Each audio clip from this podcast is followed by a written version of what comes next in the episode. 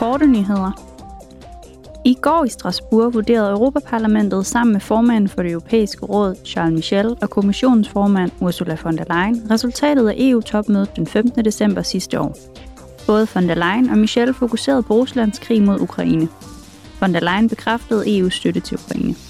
We have just launched as European Union the first tranche of three Vi har netop som den europæiske union udbetalt de første 3 milliarder euro af vores støttepakke på 18 milliarder euro for 2023, og igen vil vi forblive på Ukraines side, så længe det er nødvendigt. as long as it takes.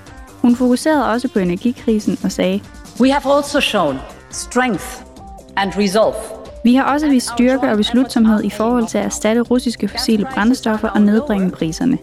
Og vores fælles indsats betaler sig nu.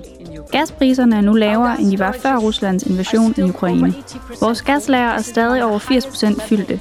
Det er blandt de højeste niveauer nogensinde for denne tid på året. Og vigtigst af alt er det lykkedes os at fordoble mængden af yderligere vedvarende energi, der kom til vores marked i løbet af det seneste år.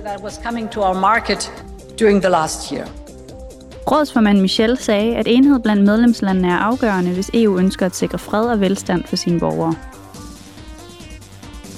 Under plenarforsamlingen spurgte parlamentsmedlemmerne kommissionen og den svenske minister for EU-anlæggende om deres holdninger til sidste års afsløring om Ubers lobbypraksis i EU.